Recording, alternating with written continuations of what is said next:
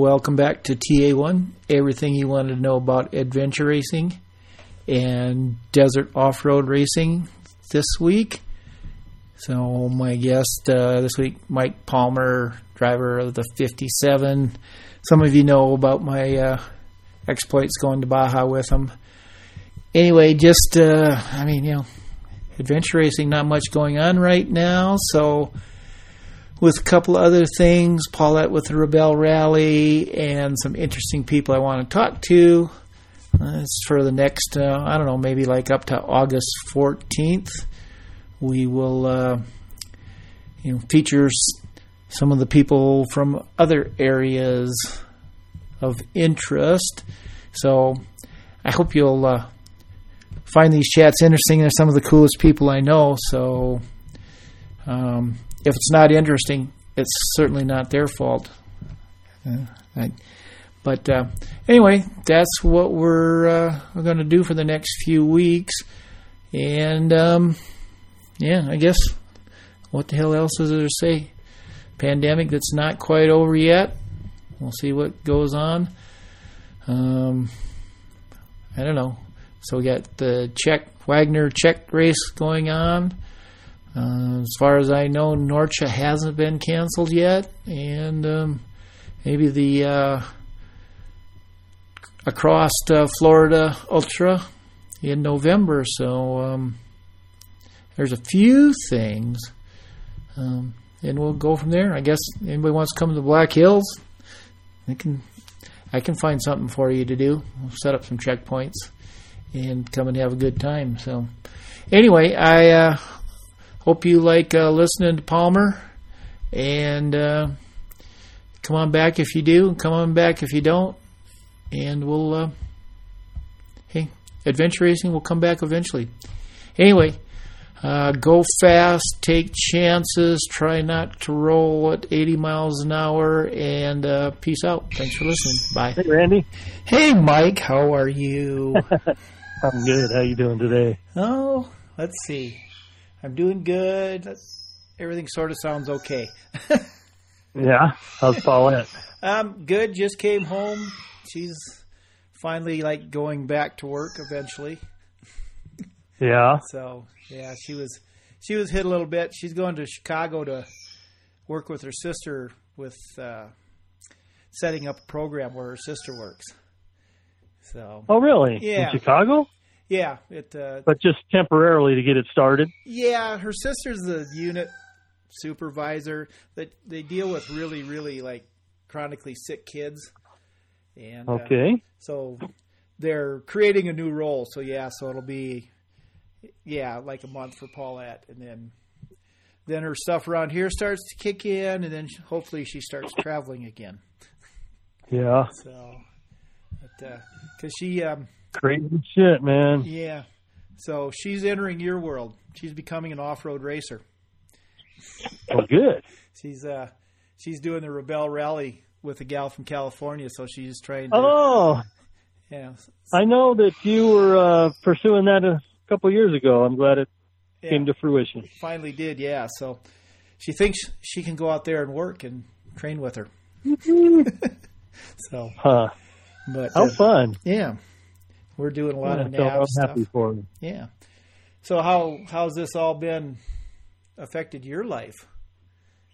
Um, well, it's definitely got uh, commercial business people freaked out. Yeah. Yeah, our, we had projects on the books that got yanked and uh, biddings way down. Some of our subs are way down. Um, I don't know. I was hoping to get things sold and retire here in the next year or two, but yeah. bad timing for that. Yeah, so yeah, it does. So, well, you got lots of time to work on the truck. Yeah, we've been working on everything. Uh, got the pre-runner probably in the best shape it's ever been since I've owned it. Um, trailers, equipment, race truck, we had some problems with the Steel-It, so it's we were just I was just talking to Michael about it. He stopped by. He's on his way to Charlotte. And my painter just struggled with it, and the guys out there in uh, Boston seem to think we got a bad batch, so they're sending us another three gallons. But hmm. that doesn't help me right now. I mean, I got my painter spent so long on it; he charged me three thousand dollars, and it's shit. Yeah. So now, do I have to strip everything again and sandblast it again, and uh. then pay him again? so I mean, they they owe me more than just another three gallons of product. If it was if it was bad product. So I don't know how that's going to go. Yeah, yeah. If it wasn't one thing, it's the other, right? Always the case, isn't it? yes. So, okay. So I know who you are. So, but like, I'm guessing literally nobody else that hears this does. so, who introduce yourself? Um, my name is Mike Palmer. I'm in Denver, Colorado. I'm 57 years old. Been into motorsports and just kind of outdoors, having fun in Jeeps and things like that my whole life. About uh, 20 years ago, I got bit by a trophy truck bug and decided to build one. So spent 10 years of nights and weekends building one and been running it now for seven or eight years. Uh, haven't ever done really well. I think we've got a couple of top twenties. So had yeah, that that gives had me... issues, but, you know. so okay, so you so you're into Jeeps and stuff for ten years, but how do you become the kind of person that says, "Well, yeah, I can I can build a truck that'll go 100 miles an hour through the desert"? Well, uh, always enjoyed fabricating and just kind of building stuff. And most of everything I've ever had, I had a pretty good hand in making it work the way it does and ended up laying underneath Robby Gordon's trophy truck at SEMA with Shannon Campbell's dad and pretty enamored by it at that point. Rock, the competitive rock crawling had taken a turn for the worse. It just, they tried to turn it into trials instead of uh, timed hill climbs. Yeah.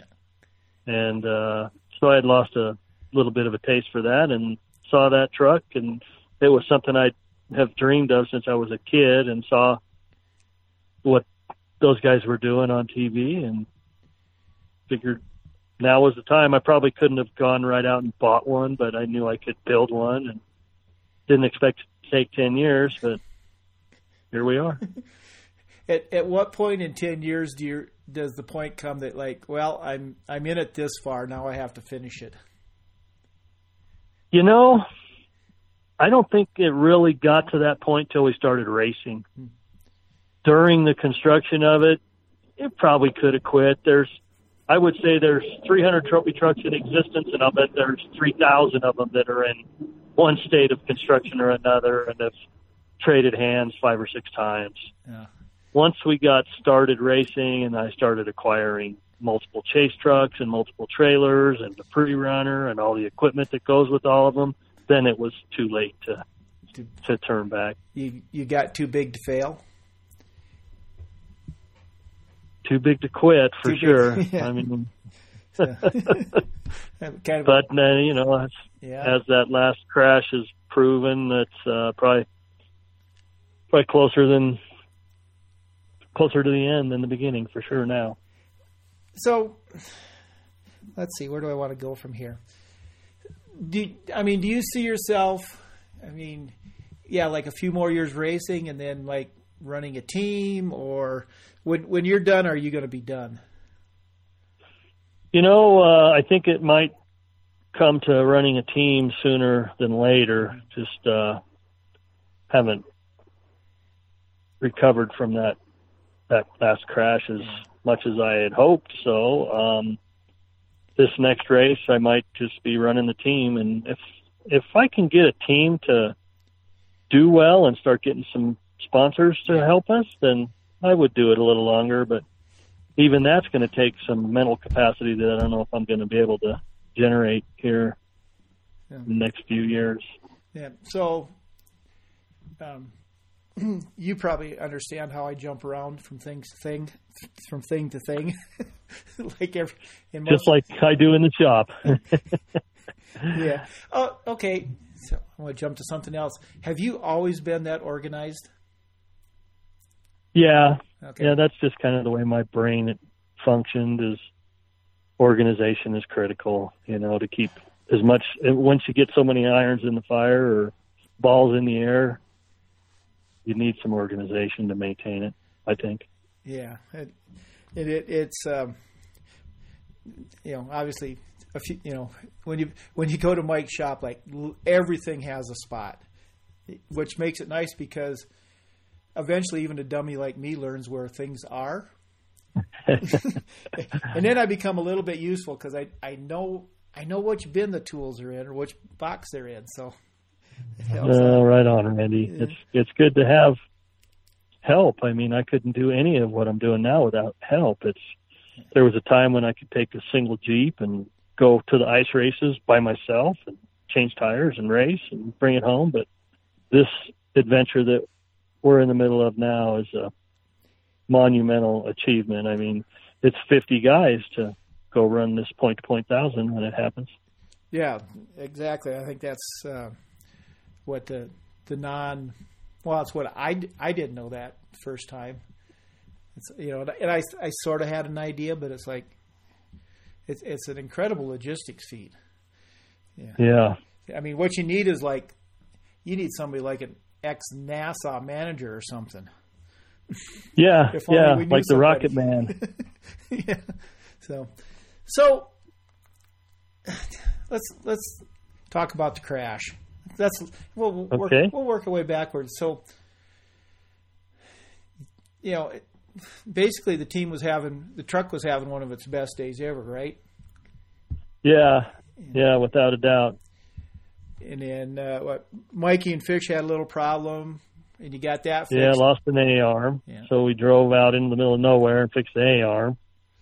And then for some reason, it was decided that Ryan and I should get in the truck and run the last bit of Mikey and Fish's section which you know I don't I don't think that's a cause or a part of what happened, but it just didn't help. It was kind of a perfect storm, you know. So did the, did the truck break or did? Yeah, it looks like we lost a upper control link in the rear axle, and so that. Started going side to side, and yeah not much control, and we were doing about 80 and some rolling whoops. They weren't huge, but you know, a couple feet deep and spaced out pretty far. So I don't know. It just I don't have a real good recollection of what happened, but started dancing and started barrel rolling. Yeah. And my my only regret is that the cameras didn't get turned on again. I know it. you know. But I, yeah, me too, because that would have been something for me to yeah. remember it by, because I don't remember yeah, it. you don't remember it. naturally. Yeah. The the good news is I've figured out a system so that the cameras get turned on. oh, good. Yeah. So we're we're ahead there. Um, yeah, I was just I don't know messing around, and I realized that you can take a GoPro remote, and you can turn on like up to fifty cameras at the same time. So now with your phone?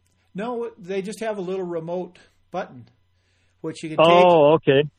take and stick it on the dash, and big letters say "turn on." Just next to the ignition switch. Yep, and then we're yeah, and then we're good. So we got that. Might even be able to tie it into the ignition switch, so once you turn the truck on, the cameras are on. That's probably true too.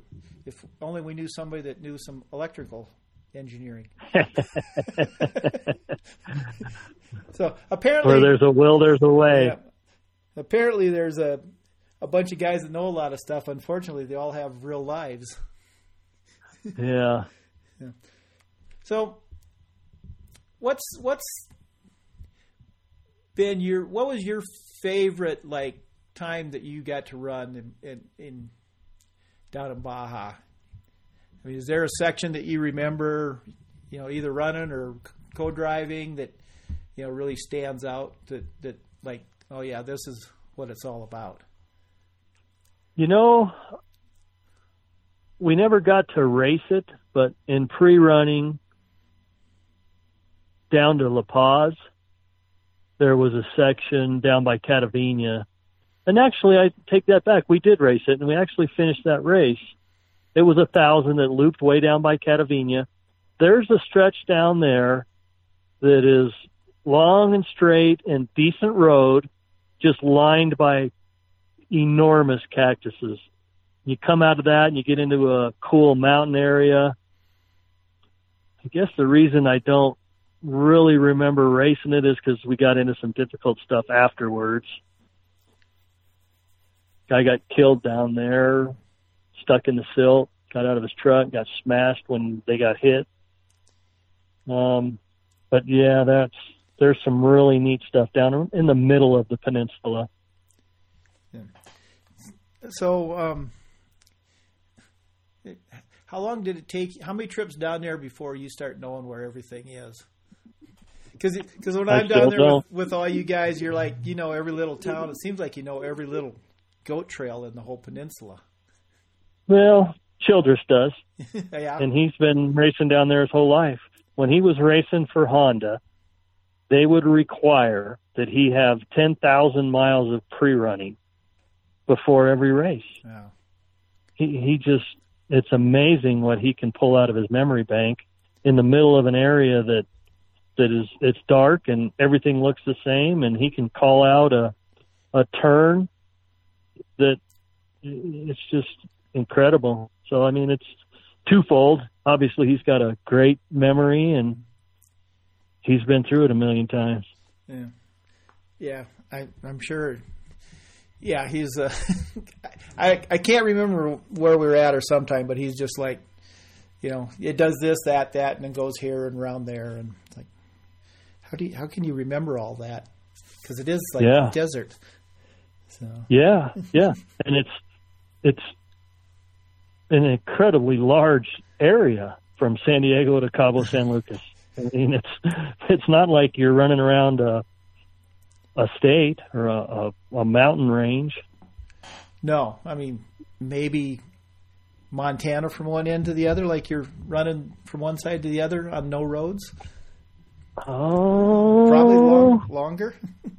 yeah, yeah, I would say probably running from top of California to the bottom of California. Yeah, or top of Texas to the bottom of Texas. That's a, that's a that's a long, long stretch, and uh, yeah, even even the roads aren't uh, aren't roads. yeah, I mean, the highways down there. There are alleys here in Colorado that are in better shape than the the highway down there. Yeah, so there might be a few people. I'm I've become the um, semi-official go-between between the Baja racers and the people that do Baja on bicycles because Sweet. A, lot, of them go in November. You know. Yeah. I was down there, so I'm so as soon as I get the, uh, you know, see the map, I'm on there and like, okay, here's where you don't want to be. Here's when they're going to pre-run, and um, yeah, it seems they seem to appreciate a little inside scoop. Scoop of it, yeah. I so. could I could see that. Those guys are they're putting their lives in in jeopardy running those roads down there because without even the races going on, yeah. it's it's dangerous. Yeah, I, I'm I'm not sure that the the racing adds even a percentage to the danger. Right. So what's what's the most biz- bizarre thing you've ever seen down there? Not necessarily during a race, but like maybe pre-rain, pre-running or something. The craziest thing I've ever seen is we're running Highway 3 between uh, Sea of Cortez and the Pacific Ocean. There's uh, incredibly hairy stretches of that, but we're in a like a valley between the two mountain ranges, so the road's fairly straight and hilly. We come over the crest of a hill, no signs or anything to prepare us for what we're getting ready to see, and there are two guys in the middle of the highway. And I say highway, it's a two lane road, no shoulders they're striping it with a stick, a paintbrush on the end of a stick, and a and a gallon paint can. They're striping the center of the road. No, no, like I said, no signs, no, no people saying caution, painters ahead. Nobody at all, but those two guys. and yet, they probably didn't get killed that day. Uh, yeah, yeah, that's. I'm sure they're pretty good at what they do. Those Yeah. Mexican people, they've they've got good common sense. Oh, They don't have uh, government dumbing them down and saying, "Oh, well, don't worry about anything. We'll take care of you." Down there, if you don't take care of yourself, you're you're toast. Yeah. So, when what was the first year you went down to race, and and what didn't you know that you know now about that? The first race we went to was the San Felipe 250. Uh, gotta say it was at least eight years ago, so probably 2012. Um, we call it the San Felipe 8. We went eight miles before we lost the engine. At that point, I was running an engine from a guy here in Colorado that was a drag race engine builder, and he he did some stuff that Yeah. didn't work in the desert and um so pretty much I learned that not anybody can do what these trucks need Mm-hmm. and I've learned that immensely here being in Colorado. I'm so far from the hub of it that I need to have the ability to do everything myself. Yeah. So, so I mean, did you did you ever build your own engines, or did you always? Yeah, yeah. I used to I used to build my own engines, but Yeah. at this point, I've got a good engine builder. That's one of the things Mhm. that kind of transcends the sport for the most part. Yeah. But the, your engine builder still needs to have a good head on his shoulders and not do something really stupid like my drag race Yeah. engine guy did. Is it? Is yeah, it? Yeah. in, in my truck, the engine's in backwards. hmm and basically he was just building for a motor to be going in the right way and he knew it was in backwards but he plugged up all the drain back holes so as soon as you got on the throttle there was no way for the oil to drain back into the oil pan and that's that was the I mean, that sounds so simple, but obviously not. no and it took me a while to figure it out it took me two engines to figure it out so that was even worse I'm I'm I'm sort of laughing because it's like there's there's there's so much to know. I mean, you got to know. I mean, you know, you got to know motors, you know, all the mechanical stuff, but you got to know all the psychological stuff. You got to know how to drive. You got to know how to deal with people. You got to know logistics. It's just like it. It seems like it never ends. It doesn't, and that's one of the things that I didn't realize I was getting myself into the middle of was the the people aspect, and and I, I my company has 50 people, so I, I deal with trying to keep a lot of people happy and working next to each other. But in my business, I don't have 50 guys working next to each other at the same time. They're all spread around town Yeah. down there in Baja, we get 50 guys and they're all in the same spot. Mhm. And boy, do you ever see some personality clashes. So, do you do you feel that um, you've kind of got the, the the core together now that works? Yeah. Oh, yeah, without a doubt. And we've always had a really good core. Every once in a while, you bring somebody in and they don't work out, so you just Yeah. move on. You don't dwell on it or keep bringing them back. It's it's tough because it's an all volunteer army, and if you got somebody that's willing to come but are just stirring the pot, then you can't have them. No, no, you just don't need that. How? Yeah. How did you find um, Jose and the ranch? Uh, there's a website that uh, a lot of the race, the desert racers frequent. It's called racedesert.com.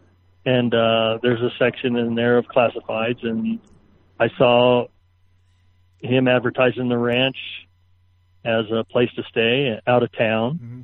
It's kind of funny because he wasn't just going to give it to anybody. So once we inquired about it, the person that used to stay there is uh, Rick Johnson, and he called Rick, said, "Do you know who these guys are?" And just so happens that Rick and I are good friends, and so he gave us a good recommendation. And in time, we've become good friends with Jose down there, and he's like a part of our team when we go down there. He's helped us chase parts down and fix stuff and maintain some peace at the ranch, and he just every year we go back, he's made another improvement. He's a very, very special person. Yeah, it's a it's a cool little place. I'll actually put put the link in the show notes. So if anybody wants to go to Ensenada, they got a place, really cool place to stay.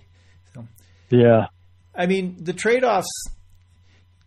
You know, you you are not exactly you know you, it, it it is out and quiet, but if you know you you end up spending a lot of time running around. I mean, obviously to you that that's worth it, right? Oh, without a doubt, to get out of the hectic scenario that that town creates. And you know, I, I hate to say it, but things aren't real secure yeah. down there. But we get up to Jose's ranch, and you're pretty much guaranteed that nobody's going to mess with your stuff. Yeah, and, and so so it, it just by happenstance they announced that the 500 was going to be August 4th through the 9th today. Is yep. that is that going to be? I mean, that's August in Baja, Mexico. That going to be a little little harder, do you think, on vehicles and people, or? Well, the the cool thing about Baja is the Pacific Ocean side is a San Diego esque climate, okay. so it's beautiful year round. But once you get up and over the range into the valley between the two mountain ranges and over towards Sea Cortez, it'll be 130. So yeah, could be could be brutal. Uh, it's tough to make a course just along the coast, so mm-hmm. there will be some some heat involved. Yeah. yeah. There was that one year some motorcycle guys died because of the heat and couple of the big name superstars of the sport just kind of hung it up. It's too hot for them. Yeah. Well, I mean, um, yeah, especially on a motorcycle, idiots. Oh, yeah, yeah, brutal, brutal. Yeah, you, that's the, I guess that's the one thing. You know, you got the cage. You know, every time you think I'm doing something stupid, you see, you see those guys out there with some leather protecting them, and it's like, really? Yeah. Yeah. Amen. Well, they say with age comes a cage, and you know, just explained it right there. That explains a lot of it. Yeah. So, what's the kind of the biggest um, like misconception that that you see with people about, especially the people of of Mexico? Uh, I would obviously I'm just speculating because I don't know what the misconceptions would be. I'm assuming uh, mainland Mexico has got the cartel. It's dangerous. I'm not a fan of it. The Baja Peninsula is kind of insulated from most of that. Mm-hmm. There's still some shady characters running around down there. The cops can be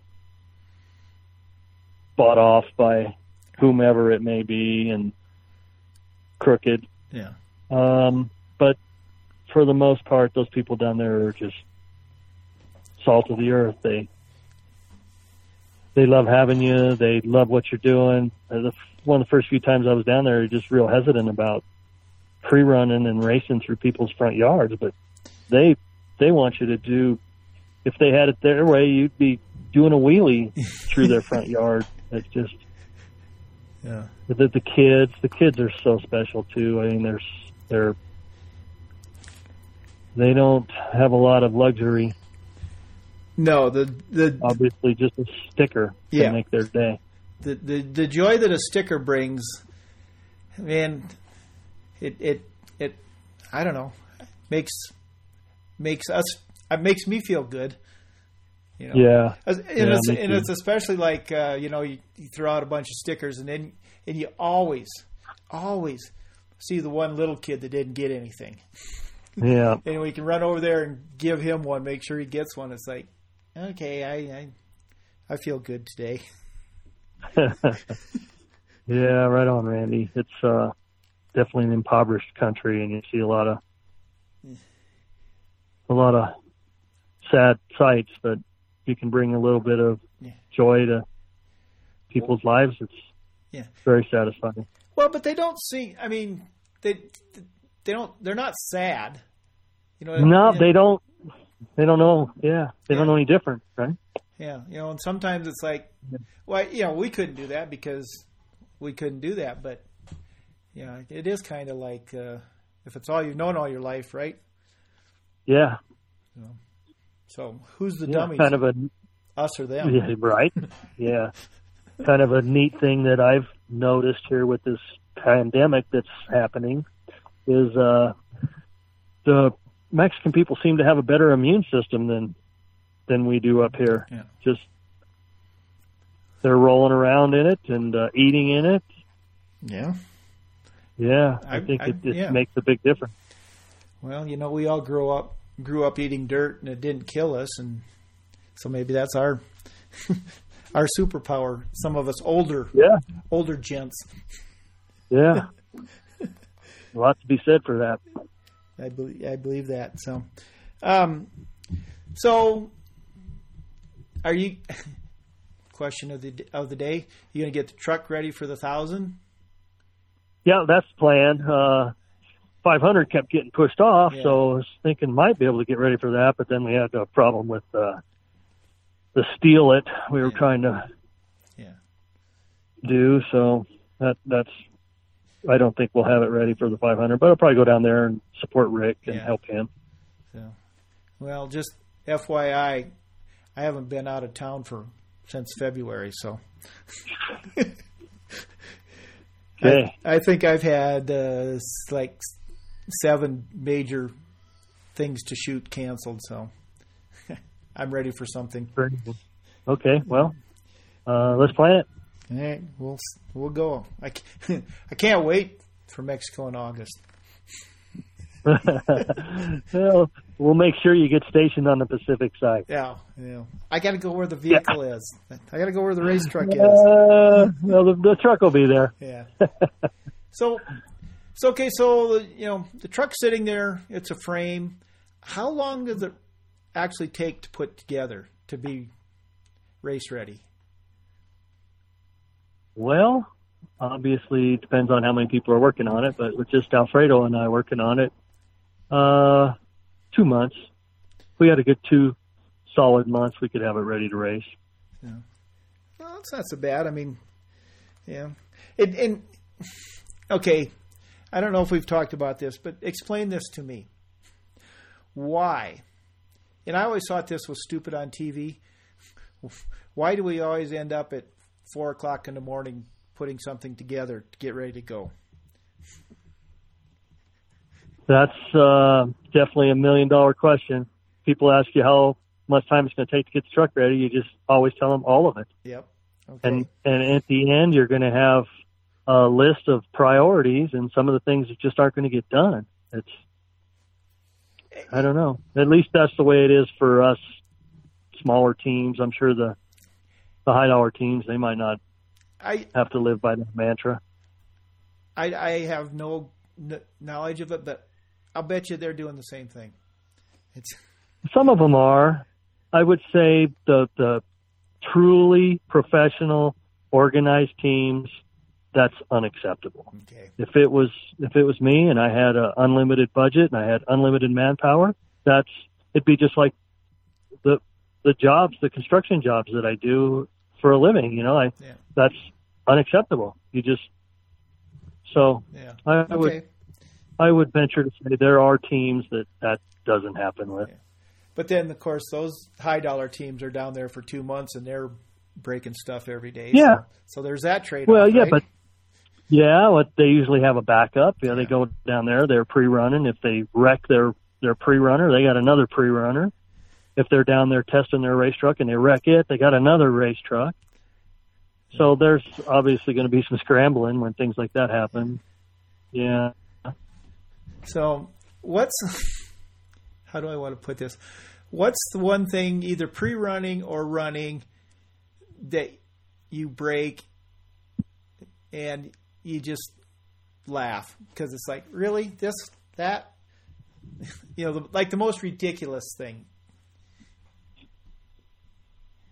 Oh, or do you never laugh well, you some yeah. Sometimes you just have to. Yeah. You laugh or shoot yourself in the head, Yeah. right? One time we had a uh, what was it inside a distributor? I don't even remember. It was just uh, we chased the problem for a couple hours after not sleeping for three days, and Yeah. just finally threw in the towel because the checkpoint started closing. And when we got back, there was uh, I mean, our distributors are all electronic, and there was just something inside of it that yeah well I think I think you it was the the rotor wasn't getting. Uh, I'd be speculating. yeah Can't pull it out of my memory bank. I, I think when you say something in the distributor, that kind of, and and you'll, but I mean, well, oh, well It wasn't okay. even a normal thing Yeah. in the distributor. It wasn't a part that failed. It was a connection that just stopped working. Uh, yeah, it's just stopped working. What's what's the longest period of time you've had work on something, and and to keep going? Uh, eight hours. Took us eight hours to change tranny that one time. Yeah, and, and people should know that. yeah, and then we got into the yeah, eight hours in the middle of the day. then we got into the yeah then we got into the truck after again not sleeping for two days and uh childress brought the truck there when the tranny broke we i laid under there we replaced the transmission and then i get in the truck ryan and i get in the truck and then we get into the probably one of the most remote sections of that race course that particular race course and we lost the rear gear and ended up trying to sleep out there and one of the coldest nights of my life and you can't wait to go back next time. Uh, at first you can. Oh yeah, yes. Time heals all wounds, and eventually it's yeah. All right, oh, it's coming. Yeah, let's get ready. Yeah, but It's tougher and tougher. yeah, at least you've never had your. Well, you are the driver, but you've never taken off in a helicopter and told everybody, "Well, I'll see you later." Yeah, yeah. Yeah. Good luck getting my junk out of the middle of the desert. And, Yeah. So yeah, I mean, we pitch in and help those guys, and very seldom do you even get a thank you. Some Yeah. but the whole the best thing about all that and is every time I see a helicopter, I get to make a video to to send to Ryan, yeah, and he Yep. he's, he seems to appreciate it. he does. He- Just uh, the love that Yeah. is shared.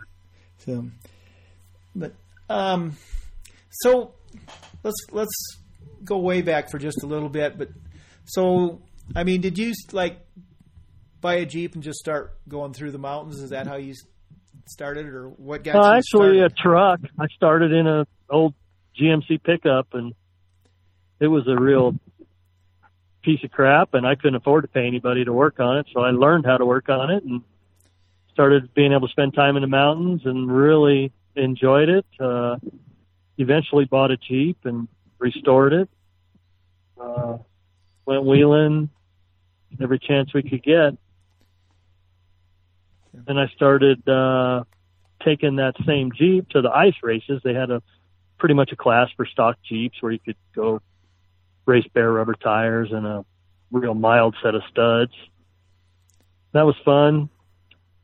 Uh, then the competitive rock crawling stuff started, so I started going to Moab and beefing up Jeeps and trying crazy ideas on them. And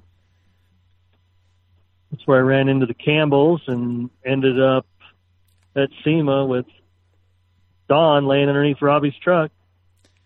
Just enamored with the quality of fabrication, the detail. Really Yeah. Well, uh, unt- until you, this. yeah, until you got yelled at, right? Yeah, I've gotten drug out from underneath a couple of trucks saying, "Yeah, you can't be under there." So, so I mean, do you, you kind of drag your feet so you get a few few more minutes of looking at it when they do that? Yeah, of course. You snap your micrometer on a few more things to complete your list and Um, humbly walk away. yeah. Oh, I didn't know. so, so, okay. Well, one time, yeah. funniest thing I had happen in that scenario was I was underneath a truck that Robby Gordon had built, Mhm. And uh, Marty Coyne, I think, is whose truck it was at that point. point, and uh, those guys started hollering at me and wanting me to get out from underneath their truck. I said, "It's not your truck, it's Robby's truck." So anyhow, kind of play on words. Yeah. Yeah. Yeah. I belong here. I know him. So, so this is something I've always thought about when when you start building your truck. Literally, what's the first thing that you do? I mean, so you've got it designed, and you you know you, you you've done all that, but when you're really you, you're standing in the shop, what's the first thing you do to build a trophy truck? Well, I started with a cardboard template of the the main skeleton, and it's just like a, a platform that goes from the rear suspension pivots up to the front suspension pivots. Hmm. And built it out of cardboard and laid a mock-up engine, transmission, V drive in there, and started seeing how I could configure it to make it a little different or better, what I thought would be better than what I had seen. Yeah. The first pieces I made were uh, those plates, that plate work. It's all like a boxed 4130 substructure. Yeah, that's. I don't know. Is that really the backbone, or is that more like the rib cage? Um, it's it's the spine, I would say, the backbone. Okay. Yeah, yeah. The rib cage, I guess, would be the structure that goes around the motor and transmission, and eventually you. Yeah. So, and you know, why did you, you know, why basically? I don't know. Is it mid-engine or rear engine, and and and why did you pick that configuration? Uh, it's as motorsports history has gone over the years. That's always proven to be the best balance on road cars. Yeah. Um, I didn't know how it would play in the desert, other than Robby was really doing really good with that configuration, and uh, Nelson and Nelson had built one before that, and they were they were real good at it. But those teams had an edge on everybody, regardless of what they were running. As it's turned out, the here we are 20 years later. That's kind of the configuration the trucks are all going to now is a mid-engine and four-wheel drive. Yeah. Yeah. So, uh, in in my mind, it was better for the desert too because it put you got a two-wheel drive truck. You need to get your weight over the drive wheels, Mhm. That makes sense. and and having that weight in the back enables you to go through a, a surprise ravine with the front being a little lighter rather than planting into the ravine. You know, you get on the gas, you lift it a little bit, and it gives you a lot better chance of skipping through it rather than Def- end over. yeah. Yeah. Lawn lawn darting it into the other side. Yeah, yeah. Um, stupid question of- of many. what's what's the farthest you ever flew the truck? Um, I don't know, a couple hundred feet Yeah. probably. Did it? did- Yeah. does it seem like a long ways, or does it just seem No, just the only reason, the only way you can even tell you're off the ground is it gets quiet. Ah, and those things they land so smooth that the exact transition of air to ground is a little blurry. yeah. obviously, you know, once you start getting into some compression that you've hit the ground, but it's it's hard to describe. It's yeah. an amazing feeling for sure. Well, in in my limited experience, I think really the only time that I ever was in the air much was with Spence last year. In and it was a kind of a surprise to him. and I'm like, uh-huh. well, is this not going to be good? And then I look over and he's just like, might have had like an adult beverage in one hand and just like whatever. so, uh-huh. uh, yeah. So you guys, I mean, things that I. Okay, well, here's the interesting thing about like you and Rick and Spence, and I guess that's really all that I've ridden with. I, and I don't know how you do it, but you you guys just have this confidence that that, that I've I might I've looked at stuff, especially like last year when I was riding with Rick quite a bit, and I'm just like, oh, I I, I wouldn't go up there, but I guess we are. So okay. How, do you do you have that confidence when you're driving, or do you just fake? Yeah, it? I think you need to. If if you, and that's one of the things I've always said is I'll quit when I lose the confidence that I think you need to to to handle the unexpected. Yeah. Right. That's what's always going to get you. As long as you know what's there and you can see it and everything's going right, then it doesn't take a lot of confidence. But once once uh, somebody calls a turn wrong, or the locals have made a booby trap, or the road has gotten washed out, then you need to have enough confidence to go beyond the typical protocol. Yeah. I mean, so yeah, I think I, think you have to have it. And um, this this is a very big compliment to you. So just just to let you know, and I don't even remember where it is, but we came blasting down the road and it, it into some rest area someplace, and all of a sudden the road was a lot turn got a lot sharper than it I think you were expecting, and you just did it. You know, in in you know pulling the trailer, and it's like I'm like, oh yeah, this guy knows what he's doing. you just well, you just you just you just dealt with it, which I think is just maybe that's the secret, right? Well, and the I, to your original question of, of having confidence, I mean you you drive when you're racing, you're driving close to the edge, so you can't be at the edge of your confidence either. Yeah. So you have to have that little extra built in for the unexpected. And yeah, as the years go by, you start just being confident in the expected, and that's time to hang it up. I think. Yeah, well, maybe like you get overconfident. That's for sure is a huge problem with everybody in every aspect of life, right? Yeah, well, mm, yeah. so so yeah, fine line. Yeah, definitely a fine line. So, um, I don't know. I have I have a million questions about things that I can't ask you about. Although I'm going to say someday you should write a book about the about the early days.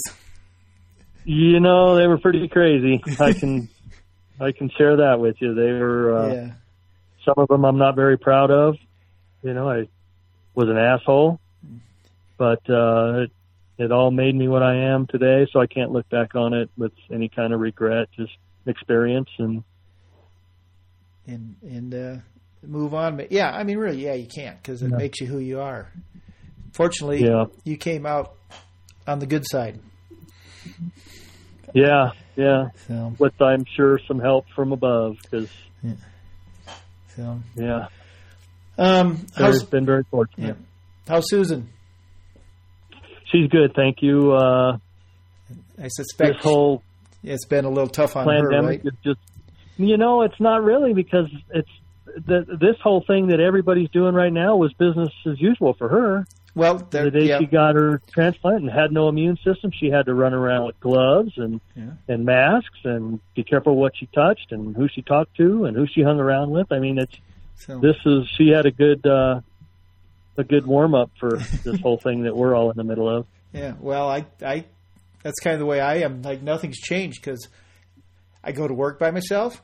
I come home in the middle of the woods, and it's the two of us. And you know, Paulette, you know, we realized we actually had a friend over the other day, and was like, "Come on over, Jerry. You know, we're going to do some stuff, but you can't come in the house because there's not been anybody in this house since it all started." Yeah, Which it's like that's normal. so yeah, and I'm sure he was fine with it. He was Yeah. like, "Okay, yeah, right." Yeah, Yeah. totally. Everybody gets it. I mean, at one point, Yeah. Paulette was going to go work in a in a COVID unit in Chicago because it's like super money, and it's like, well, why not go? You know, go right there where you know you're going to be safe because you got to follow all the, you know, you're really going to be following it and everybody around you. So that's probably as safe as anywhere. Yeah, Yeah. right. Exactly. So, but well, I hope everything's getting a little more normal for you. I don't know if your life Thank is you, ever Randy. normal. Yeah, yeah, it's been tough. You know, I I did that uh, first three weeks of treatment, and at first it seemed pretty rough, and I wasn't too excited about it. But then as as a couple more weeks went by, it seemed like it did help. Yeah. And then we went back to finish this last couple of weeks, and uh, it's almost in the same scenario right now, and uh, hoping that it gets better again. So. Yeah.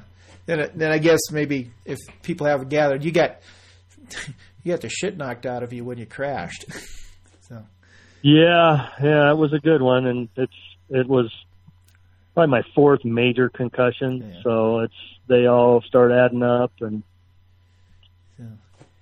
I mean, it- yeah, I but- mean, is that a consideration now for driving, or are are you like, yeah, without a doubt, yeah, but yeah, So maybe you'll take the high, the the the slow speed sections, go through the mountains. yeah, and maybe just pre-run, and I don't know, Yeah. go back to doing some jeeping, and. It's uh, definitely I'm at a crossroads. So we'll keep working on the truck and keep on the same, Yeah. keep going the same direction, and I'll let the universe help make some decisions along the way here. Yeah. So here's, yeah, I'm, I'm not going to keep you all night, but I got one or two more questions. Of course, Randy. No. I mean, mechanically wise, what you build in your truck, okay, maybe not compared to the four wheel drive trucks now, but you're it's, I mean, it's a top ten truck, right? Yeah, I would say it is. It just it's a little underpowered and a little heavy. Yeah. But Aren't we all? yeah, as the years go by, very astute observation. Yeah. No, I mean if we could just even over the last 8 years if we had just had uh everything go our way, Yep. We could have been a top 10 for sure. And and without having to rely on bad luck going with anybody else. Yeah. but we just always seem to have our learning curves at the wrong time and they're steep. Yeah. Yeah. Yeah. So, well, we, yeah, that's it. We just we just need a good luck race. Yep. We need the stars to align and and if it's a top ten that's that'd be incredible, you know, I'd be ecstatic. Yeah. So But I'm guessing if uh, all you really want is, like, is a really good race, and where you Yeah, finish, even you if- can't, yeah, you can't pick that. yeah. Even if it was made it uh, even that was the top twenty and it was a really good race and we probably have had that. So Yeah, very lucky to just be doing what we do. You know, Yeah. I, I realize that, and I know that we're we're not chasing for the win, but Yeah. a lot of guys say, "Well, if you're not expecting to go win, why would you even go race?" But this whole desert thing is a little different. I mean, it's hmm it's a little different than going to a road course, you know, and trying to Yeah. put your best product and your best shoe out and win. It's just there- there's just too many too many variables and yeah. unknowns. Which is what really, I mean, I, I've I've told people that desert racing is more like adventure racing than it's than un, unlike. so, and that's perfect, it, perfect analogy. Yeah. Yep. I I like that. Yeah. I mean, you, we can go to adventure race in the United States, and there'll be two teams probably that are going to fight for the win, and the rest are out there to have a good time. And and yeah, that's yeah, nothing wrong with that. I don't think so. So, um, yeah. okay, I don't have any more. okay, Randy. I really appreciate it. Well, appreciate, so, I appreciate you. I appreciate your help. I appreciate the excitement you bring. And yeah. one of these days, I look forward to meeting Paulette and let's go have a so, have a margarita. She would she would be up for that. So that will that will be. I've heard. Yep, that will be cool. So yeah. All right. Um, well, this this kicks off.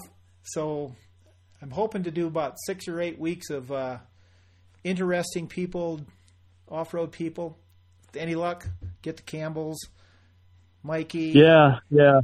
Then, there you go. And then uh, a little bit of adventure racing will start up again, and then I, will get back to those people. Except I think maybe awesome. I'll get a huge audience from you guys, and I'll keep going. Wow. So, right on, Randy. All right, I really appreciate it, Mike. Likewise. Okay, we'll be talking. Okay, buddy. All right, thanks. See ya. Okay, you too. Bye. Bye. Bye. The sun goes down, and at midnight the ordeal begins. The road is one peril they fought, but there's a road that they forgot.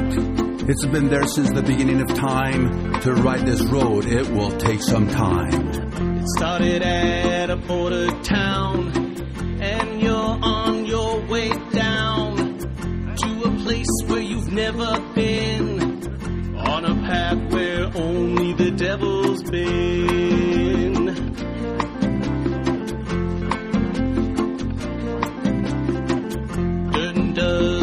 Upon your face broken bones every place, thirst and hunger in your way. And this is all you can really say. Man didn't build it, man didn't care. Nobody thought you would ever reach there.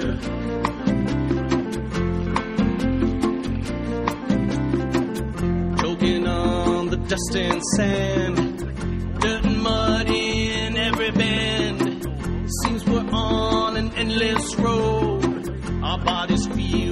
heavy